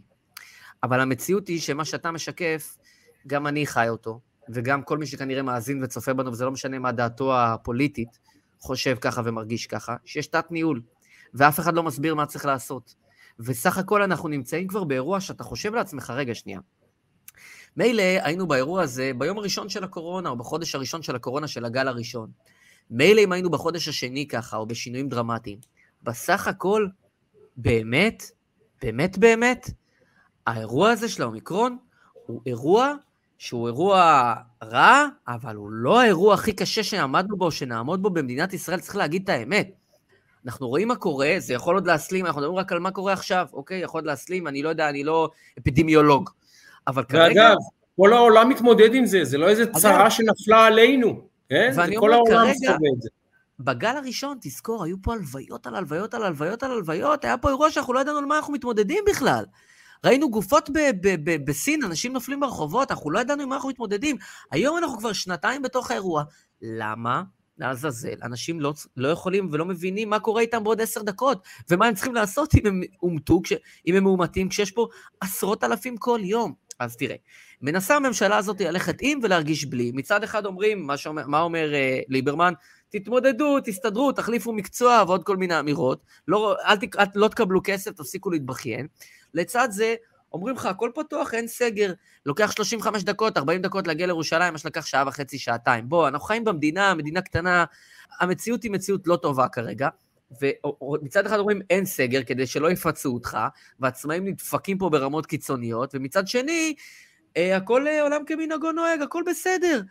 אף אחד לא מבין מה הוא צריך לעשות בכלל מחר בבוקר. אנשים, אני אומר לך, כל אחד שנמצא בקבוצת גן, אומר לעצמו, מה לעזאזל קורה פה? מה אני אמור לעשות? למה הממשלה לא שמה, וזאת לא בושה, פרויקטור, מסביר, מסבירנים, למה לא משתמשים במובילי דעה? למה לא עובדים בפלטפורמות שבהם ההורים נמצאים ובני נוער נמצאים? אתה יודע מה קורה באוניברסיטאות בימים האלה? אנשים עם קורונה יודעים שהם עם קורונה באים ל, ל, אה, למבחנים, כי הם אומרים אין לי ברירה. כי אחרת, כי, כי אין סגר, ורוצים שנצא החוצה, ורוצים שנהיה בחוץ, אז גם לא דוחים מבחנים, אז אנשים נדפקים. אז הם באים ומדביקים, ואחר כך מדביקים את ההורים שלהם, ונכנסנו פה למדינת הדבקה. עכשיו, אין בעיה, תבואו תגידו חיסון נהדר, תבואו תגידו, כולם נדבקים, תדביקו גם יזום. סבבה, אז אין משמעות לשום דבר, והכל בלאגן, הכל טוב. אבל גם לא אומרים את זה. מצד אחד אומרים לך דבר אחד, מצד שני מתנהלים אחרת. אז אם אין כאוס, אז למה יש תחושת כאוס? לא מסבירים. יש פה פער אדיר בהסברה. עכשיו, את מי אתה לא רואה פה? את התנועה לאיכות השלטון, ואת כל הנשמות הטובות שהשתוללו בגלים הקודמים. ואת אורי משגב, ואיך קוראים לו? לוקאץ', שעמדו בכניסה לנתב"ג וספרו כמה חרדים נכנסו וכמה לא, ובאמת, אנחנו זוכרים מה היה פה. אז יש פה גם... יש פה כאוס גם בקבלת ההחלטות, וגם בשיקוף ושיתוף הציבור, באופן שהוא יבין וייקח חלק בעניין. כי, כי תשמע, זו, תקופה לא טובה ל, לכל אזרח בפלנטה הזאת, ולא משנה אם הוא גר באתונה, במונטנגרו, בטקסס או בישראל. זה לא משנה. אבל אני חושב שבנקודת ה... אה, בנקודת המצב הנוכחית, כשאנחנו כבר למודי ניסיון וכבר אנחנו בתוך האירוע כל כך הרבה זמן, היית מצפה להתנהלות אחרת. ואתה לא רואה התנהלות אחרת, אתה רואה התנהלות שהיא כמעט חובבנית ברמה ההסברתית. זה גם בסדר לקבל החלטות ולשנות אותן, אבל שיקוף ושיתוף הציבור הוא כזה שהוא מתנהל פשוט בחובבנות, ואז יש תחושת כאוס, למרות שאנחנו באירוע שבו, תחשוב שאנחנו נהיה באירוע, ואנחנו עשויים להיות באירוע כזה בעוד חודש או בעוד שנה, שהוא אירוע הרבה יותר קשה. אירוע הרבה יותר קשה, ועם נפגעים בחיי אדם, דיברת על אירוע עם חיזבאללה, תאר לעצמך שאנחנו באירוע, אבל לא דיברנו מילה על מה קורה עם ערביי ישראל פה ובנגב, אבל תאר לעצמך שאנחנו בסיטואציה כזאת, אתה, יש פה תחושה בקרב הרבה מאוד אנשים, שהאירוע לא מנוהל. עכשיו, כשנתניהו היה בשלטון, יכולת לשנוא אותו, לקלל אותו, לא משנה מה. האירוע היה מנוהל. טוב, פחות טוב, יותר טוב. אתה רואה מה הציונים שמקבלים האנשים, האנשים שמחזיקים במשרות המשמעותיות במדינת ישראל, בסקרים של, אה, בסקרים של אה, חדשות 12. זה ציונים נוראים. אתה אמרת, מה, מי הם ה-38 אחוז שעוד מביאים פה אמון? גם הם בירידה. אני מנסה להבין מי הם. אגב, יש אה, עדכון עכשיו, ידיעה שפורסמה ממש עכשיו, עמית סגל, גיא פלג וירון אברהם חתומים עליה ביחד, ש... אה, במקביל מתנהל אה, משא ומתן אה, לעסקת טיעון גם עם מר מוזס, כמובן נוני מוזס הבעלים של ידיעות אחרונות, לפי ההצעה המסתמנת, כאמור עמית סגל מפרסם את זה, גיא פלג וירון אברהם, כולם ביחד חושבים על זה, מוזס צפוי להודות בניסיון למתן שוחד, אבל בעסקה יוסכם כי הוא לא התכוון ברצינות להצעה, אה, וכמובן שאם הוא חותם על העסקה ונתניהו לא חותם על העסקה הוא בעצם מודה שהוא הסכים לקבל הצעת שוחד, מה שכמובן מחזיר את תיק 2000 אה, אה, למגרש וכמובן מסבך את העניין של נתניהו, אז מה שאנחנו רואים עכשיו זה עוד לחץ שמפעילה הפרקליטות לדחוק את נתניהו לחתום על העסקה, כי אם באמת הפרסום הזה נכון ומר מוזס חותם על עסקה שבה הוא מודה שהוא קיבל הצעה לשוחד, הוא מסבך מאוד את מסבך מאוד את נתניהו אה, במידה והוא לא חותם על עסקת טיעון. אז תשים לב איך כל המערכות פועלות, איך כל הגופים, כל השחקנים, זה ממש משחק שחמט מדהים, מדהים בכמה שהוא מרתק, אה, בנסות ולגרום. אתה צודק, אתה צודק שנצטרך פה עוד סבלנות, כי יש פה גם הרבה דיסאינפורמציה. נכון, יש פה הרבה דיסאינפורמציה והרבה ספינים והרבה מובים, ואני אומר לכם, אה, גם נתניהו, אה, לדעתי אה, מבין את המשחק לא פחות טוב ממני, משטראוכלר, וכנראה לא פחות טוב גם מעמית סגל. אז בואו ניתן גם לאיש הזה קצת גרייס וקצת כבוד, וקצת נסמוך על היכולת שלו להבין את המהלך ולנהל אותו, לא פחות טוב מכולנו. אני רוצה להגיד לך כן. עוד עניין אחד או שניים. קודם כל, אנחנו היום במעבר חד 2,687 ימים, לילות וימים, ש... אברה מנגיסטו אה, נמצא בשבי החמאס. אה, למי שלא עוקב, אנחנו בעצם בכל שבוע, עכשיו קצת נהדרנו, אנחנו שוב מתנצלים על כך, אבל אנחנו בכל אה, תוכנית אה, מציפים את העניין הזה. אה, אנחנו יודעים שיש נושאים יותר חשובים אולי, לכאורה, על סדר היום, אה, ונושאים אחרים שתופסים את הכותרות, אבל אנחנו אה, לא שוכחים ומזכירים כאן את העניין הזה בכל ממשלה, ואגב, מול כל אורח שמצטרף אלינו, ויש לנו כמה אורחים מעניינים בשבועות הקרובים, אנחנו מקפידים להציף את העניין הזה, אז אנחנו סופרים את הימים. לצערי הרב, זו כבר הממשלה הלדעתי חמישית שמכהנת, ואברה עדיין, אברה עדיין לא איתנו. בערוץ 14 יש עדכון חי, לא הבנתי איפה, בבית כנסת. בטקסס. בטקסס. איפה? אה, זה בטקסס? זה בטקסס, אירוע ש...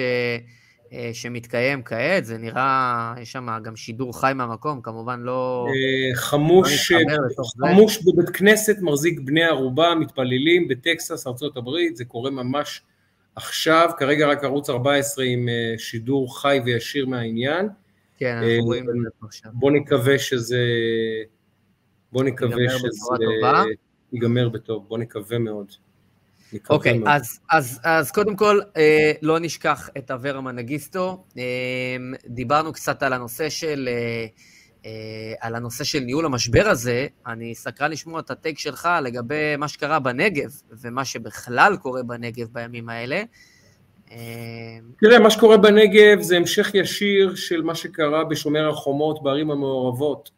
יש פה כרסום בריבונות הישראלית, יש פה, אה, אה, אה, אה, איך נקרא לזה, אה, הסיבה ה- אה, בשטח לזה היא שיש לנו משטרה חלשה, לצערי, מאוד אני אומר את זה, משטרה חלשה מאוד, הביטחון האזרחי פה הוא בשפל חסר תקדים, אני השתמשתי בדוגמה הזאת, אני אשתמש בה שוב, עמיתתי לשידור הדר מילר, תושבת לוד, סיפרה לי שהיא אה, לא רצה, היה להם מנהג לרוץ, לשמור על כושר, היא כבר לא רצה בשכונה, היא אומרת, אני מצטערת, אני לא מרגישה אה, בטוחה מספיק לרדת לפארק הקטן מסביב לבית ולעשות שני סיבובים, אני מפחדת. אז אם אזרח... זה- אמרה לי את זה גם חברה שגרה בבאר שבע. יפה. אז אם אזרח ישראלי אומר, אני לא יכול לרדת לרוץ ברחוב כי אני מפחד, אז הביטחון האזרחי פה הוא בשפל המדרגה. אז המשטרה שלנו לא עושה את העבודה שלה. וכשיש לנו את השר לביטחון פנים שעסוק באלימות המתנחלים, במקום בלהשיב את הסדר האזרחי ואת הביטחון האזרחי, אז אה, מה אגב, נאמר? שמעת את, שמעת את חברו לסיעה, תתי אדם, לא. מר יאיר גולן ממרץ, האמת שהיה רעיון, רעיון מרתק עם, יאיר, עם, אה, עם אה, ניצן אה, הורוביץ, לדבר על יאיר גולן, כן.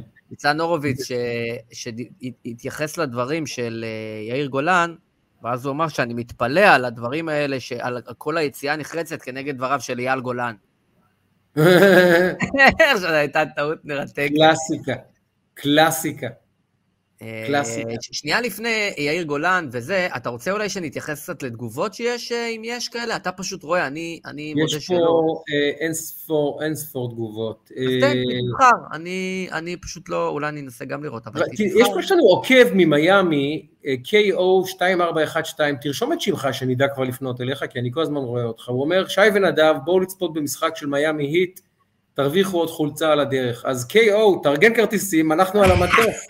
רק... אה, אגב, רק- אגב, על המטוס, אני אגיד, אני לפני אה, ש- שבוע, עשרה ימים, היה לי קפיצה קצרה של באמת 24 שעות ל- אה, לאתונה, לטובת כמה עניינים, ואני מעולם לא הייתי בשדה תעופה כל כך ריק. נכנסתי, הגעתי לטיסה, ושאלתי, תגידו, כאילו, מה... איחרתי לטיסה, או... היא אמרה לי, לא, פשוט אתה אחד מהבודדים שעולה על הטיסה, הקטינו, את, הביאו מטוס קטן יותר, שיטיס את ה... ש, שיעשה את, ה, את הטיסה הזאת, 20 איש על המטוס. מדהים, פשוט אין אנשים, אנשים פשוט לא... זה די מטורף. אה, יהודי בשם רפי מור כותב לנו, אה, אה, להסכים לעסקה, אה, לא סליחה, הוא כותב ככה, לגמור את העניין בלי קלון, אה, אפשר ל, ואפשר להמשיך למגר את הדיקטטורה של אהרון אה, ברק וכולי וכולי, חייבים להמשיך ולא לוותר. אה, אני קורא אצלי בתגובות הרבה מאוד אנשים שהסנטימנט אצלם מאוד מאוד דומה, לא נוכל-? לא, לא נוכל, לא, לא נוכל אה, לסלוח, לא נוכל אה, לשכוח. מצד שני כותבת קרולין, אה, בנקן דיל, מקווה שאני קורא את שמה נכון, גם כן עוקבת שלנו, מאזינה שלנו קבועה. מי שחושב שביבי יחתום על עסקה טועה, ביבי לא יוותר, הוא ילך איתם עד הסוף, המדינה חשובה לו, וכל מה שקורה היום במדינה וכולי וכולי, אבל רוב האנשים, רוב האנשים אומרים, אה, לא נשכח נתניהו, אסור בשום פנים ואופן, אני חושב שהסנטימנט בימין הישראלי, אני אגב, אקרא צריך לך, להגיד, חמישי-שישי, בחמישי-שישי שאני הסתכלתי, הטאגליין, אה, המחופש, אחד מהמחופשים ביותר בטוויטר, בואו נסתכל גם עכשיו, היה אה, לא לעסקה. הנה, אני מסתכל, לא לעסקה של נתניהו. זה היה אחד כן. מה... אה, הנושאים הטרנדס, מה שנקרא, הטרנד הכי משמעותי, לא, אה, נתניהו לא לעסקה. אין ספק שבסנטימנט אה, הימני זה, זה אז אני אקרא לך ציוץ שכותב, איפה הוא? ריקלין, לפני שעה, ריקלין כידוע, אדם שאנחנו יודעים ש...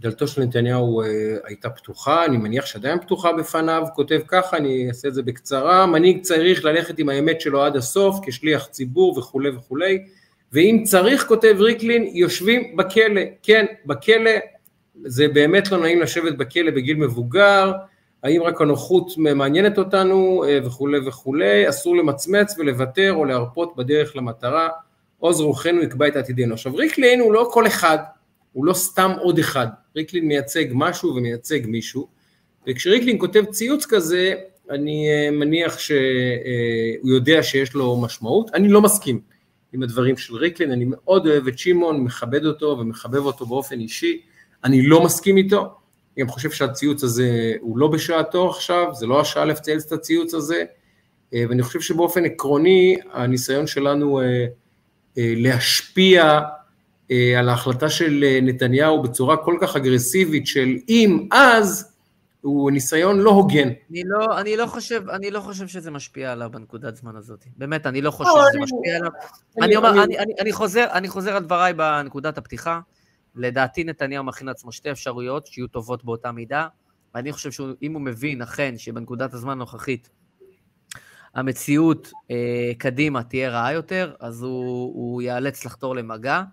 בתוך כדי לנסות למזער, אה, למזער אה, נפגעים, או לא יודע איך אפשר לקרוא לזה בצורה כזאת או אחרת. אה, ו...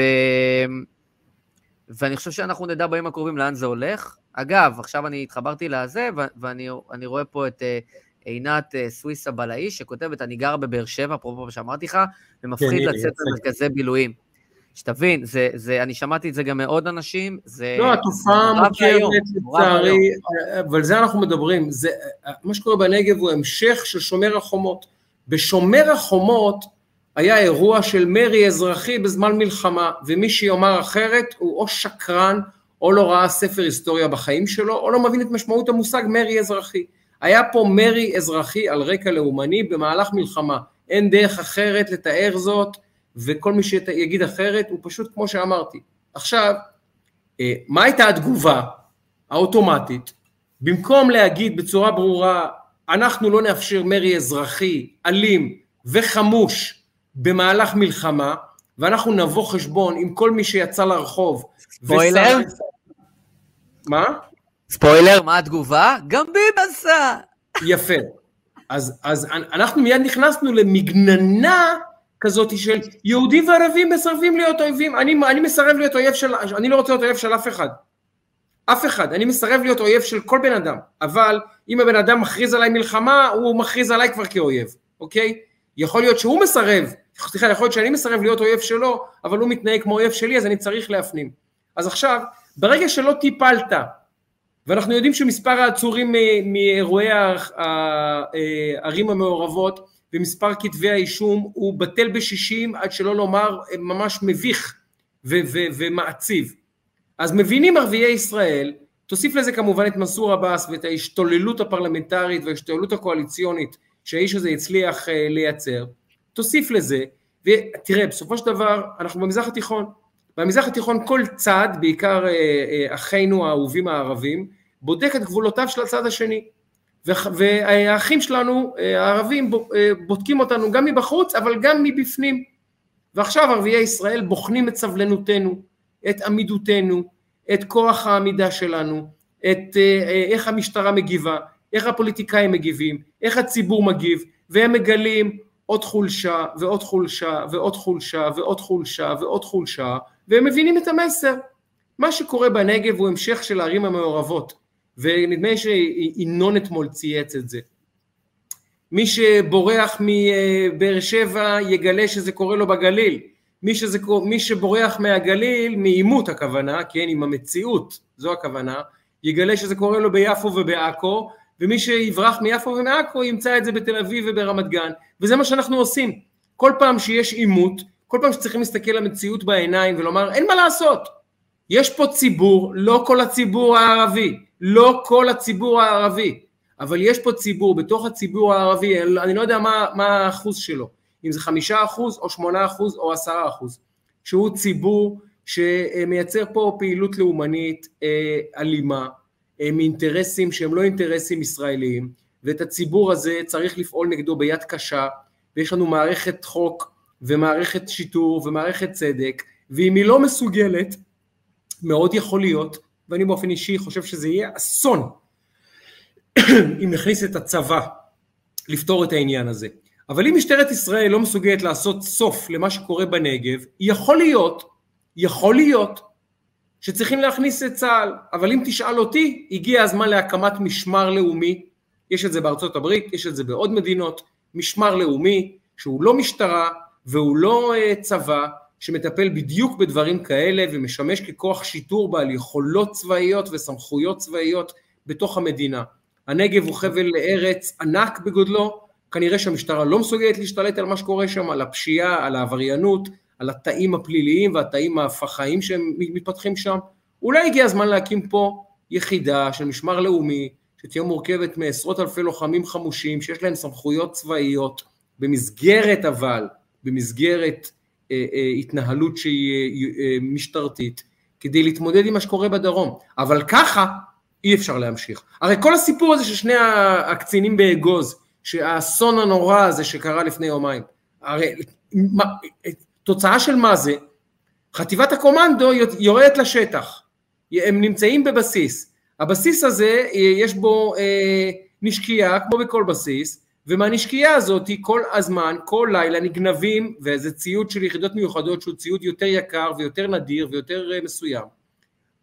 אז אותם שני קצינים מגדילים ראש, יוצאים לשטח לפטרל, לחפש אולי אה, פורץ, אולי למצוא שאריות שהגנבים השאירו, וזה תוצאה של העובדה שהם נכנסים לבסיס צה"ל כבר כדי לגנוב. ואין דין ואין דיין, ואנחנו עובדי עצות מול הדברים האלה, ואם ישראל לא תשיב לעצמה את השליטה על השטחים שהיא מחזיקה כבר, לא מדבר על השטחים מעבר לקו הירוק, כבר בפנים כבר, בתוך הקו הירוק, אם אנחנו מאבדים גם שליטה על מה שקורה בתוך הקו הירוק, אז חברים, אפשר להכריז על סוף הריבונות של המדינה הזאת, כי, כי, כי זו המשמעות. אבל אתה יודע מה הכי מביך? הכי מביך שכל פעם שקוראים להם מחדלים ברמה היומיומית, אתה שומע, אבל גם ביבי. אז הם, הם הכניסו פה 80% כנסת חדשה נורבגית, אבל גם ביבי עשה. הם עצרו את הנטיות וזה, אבל גם ביבי עשה. עכשיו, מה לוקחים? כל דבר שכאילו קרה גם אז ובאופן אחר וכולי, ולא משנה, וקרה במשך 12 שנים, הם כבר בחצי שנה הצליחו לתחום את כל הכאילו בעיות הקטנות, ולקחו את זה ומינפו את זה 20 צעדים קדימה. אז איך הם מבטלים את הטיעון? אבל גם ביבי. אין, התייס... אין התעסקות עניינית. אין מענה ענייני, כי אין להם יכולת לייצר מענה ענייני בגלל ה... המלחמה האינהרנטית של הקואליציה הזאת. עכשיו, הדברים מתחילים לצוף, מה אמרו לך בהתחלה? אבל מה, יש פה שקט. בוא'נה, איזה שקט יש פה. שקט. שקט, שקט לי, חבל על הזמן. אז עכשיו הדברים גם מתחילים לצאת החוצה, וזה הרי רק יסלים. במחלקה פסיכיאטרית אה, סגורה, אתה יודע, שמים אותך בתא אטום, עם עם כל הכריות, כדי שחס ושלום לא תפגע בעצמך, יש שם שקט מוחלט. במחלקה כן, סגורה, תאמיני לי, כן. בחדרים האלה, שקט ממש. שקט, אז אין ניהול, אין הסברה, אין שקט, אז, אז אומרים לך, אבל, אה, אבל גם ביבי עשה את זה. גם ביבי חיזש את הנטיות. אבל גם ב... כשביבי היה עסוק ככה, גם כשביבי... אבל אתם ממשלת שינוי, לא? אמרתם שאתם ממשלת שינוי, אז אם הכל גם ביבי, מה שיניתם? מה השינוי? השינוי הוא לרעה, זה השינוי. לא, אני חושב ש... תראה, הסקר שמפרסם ערוץ 12, שאנחנו יודעים איך הוא רואה את המציאות ואיך הוא מסקר את המציאות, אנחנו יודעים, צריכים להיות ישרים. אה, ערוץ שאי אפשר לומר עליו שהוא אה, אה, אוהד את נתניהו ומתנגד לממשלת השינוי, אפשר לומר שהוא אחד מהשושבינים של ממשלת השביני, השינוי הזה. צריכים להיות ישרים. עכשיו אם הערוץ הזה מפרסם סקר שבו 68% מהציבור נותנים לממשלה ולראש הממשלה ולשר החוץ, סליחה לשר האוצר ולשר הבריאות אה, בין 65 ל-70 אחוז אה, אה, ציון של רע עד רע מאוד, זה אומר שהמסה הקריטית של הציבור, שני שליש, כולל הרבה אנשים שרצו כבר את הממשלה הזאתי, אומרת הממשלה הזאתי לא נותנת לי תשובה, הממשלה הזאתי לא מתפקדת. אז אם יש מסה קריטית בציבוריות הישראלית, שני שליש מהאנשים פה אומרים הממשלה הזאת מתפקדת רע עד רע מאוד, זה אומר שיש הכרה כבר בציבור, הממשלה הזאת צריכה לסיים את דרכה כי היא לא מתפקדת, ואני אומר לך נדב, הקורונה, האומיקרון, זה האתגר הקטן אני שאנחנו מסכים, עומדים להיתקל בו בשנה אני הקרובה. מסכים, ותסתכל איך, איך. מתמודדים, ותסתכל איך מתמודדים עם זה, אז תחשוב מה יקרה הלאה. תשמע, אנחנו אה, מתקרבים ומתכנסים אה, לקראת סיום פרק מספר 58, והאמת היא שהתגעגעתי אליך, אחי. זה היה יותר מדי זמן. זה לא לעניין, ותדע לך שקיבלתי.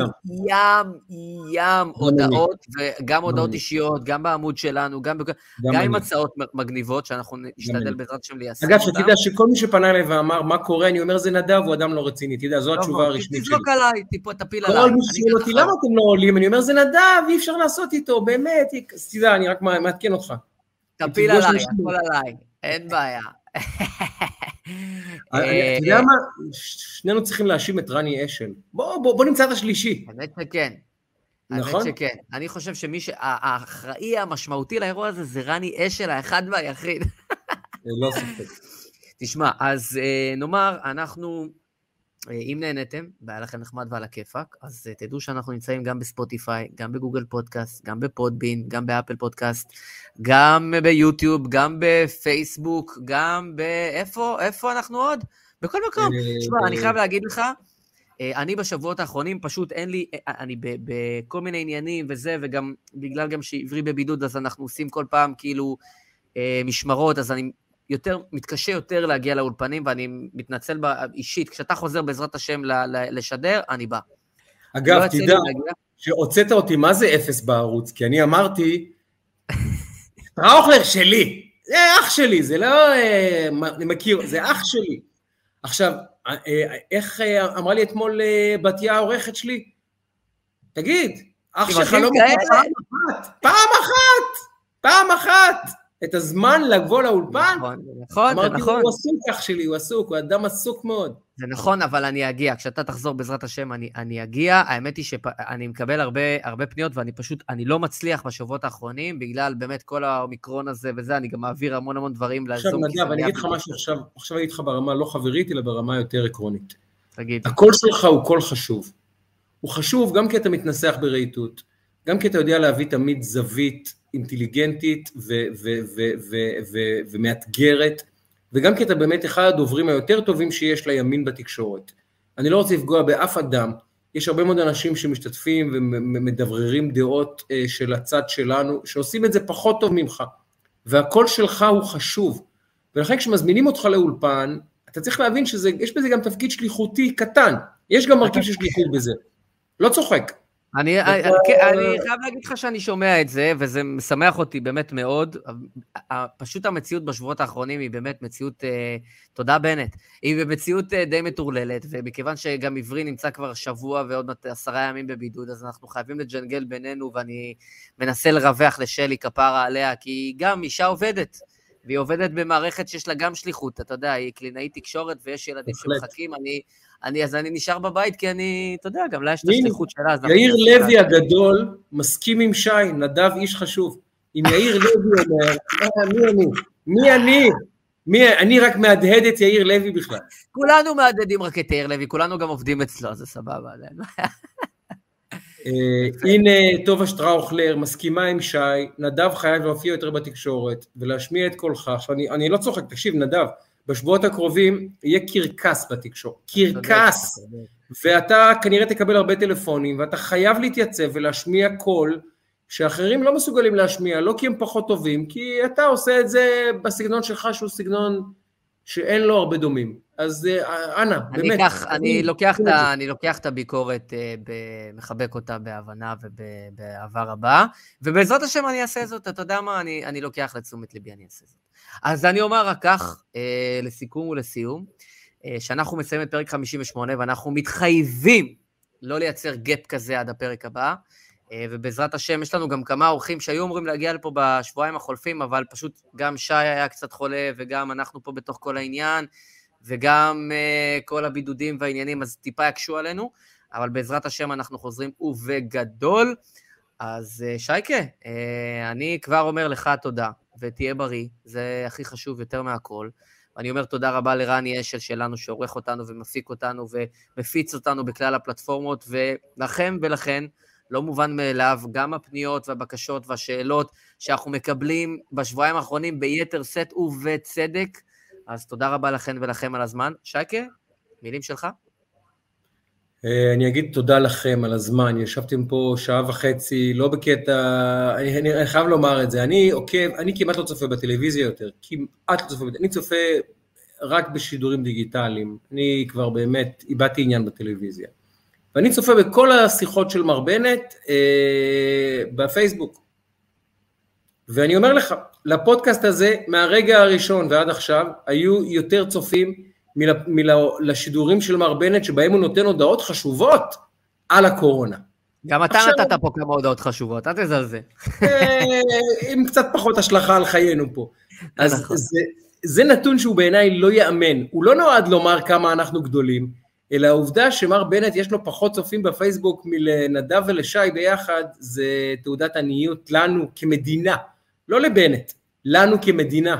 שהגענו למצב הזה. אבל מצד שני, זה, זה, וזה, וזה, אה, באמת צריך להגיד, היקף האנשים שצופים בנו ומאזינים לנו לא בלייב, ולאחר מכן הוא, הוא באמת מדהים, ו, ואני מרגיש לא נעים שלקח לנו כל כך הרבה זמן להפיק את הפרק נכון. הזה ביחס לפרק הקודם, אנחנו צריכים לקחת את זה לתשומת ליבנו ולהשתפר, נכון. ואנחנו מבטיחים נגיד, גם לעשות. נגיד תודה לסנונית גרש, שמתייצבת בכל שידור, למיטל כרמל תורתי, מתייצבת בכל שידור, חנה מזור, בכל שידור. אה, באמת, אנשים טובים יש לנו, ותודה לכם. וחבר'ה, אה, תשתפו, אני שוב אומר, תשתפו, לא כי אנחנו צריכים עוד רייטינג ועוד טראפיק, אנחנו גם לא רואים מזה גרוש מהדבר הזה. תשתפו, כי אתם יודעים ששיח כזה לא ניתן לשמוע לצערי בישראל בהרבה מקומות. מולנו שודרו חדשות 12 וחדשות 13. אם אתם רוצים שאנשים ישמעו גם שיחה אחרת, כדאי לכם אה, לשתף כדי להפיץ את הבשורה הזאת, כי חייבים, חייבים לייצר קונטרה אה, לאנשים ששולטים לצערי בשיח הישראלי. זהו. ו... שייקה, תודה רבה לך, תודה רבה לרני, תודה, תודה רבה לכן ולכם שהאזנתם וצפיתם, ואנחנו מזמינים אתכם להצטרף לפרק הבא, בעזרת השם, שיהיה בימים הקרובים. אנחנו נמשיך ונעדכן, אז אנחנו בפייסבוק, ביוטיוב, בספוטיפיי, בגוגל פודקאסט, באמת, בכל פלטפורמה אפשרית. אז נגיד תודה רבה, שיחת רקע, פרק 58. סלמה.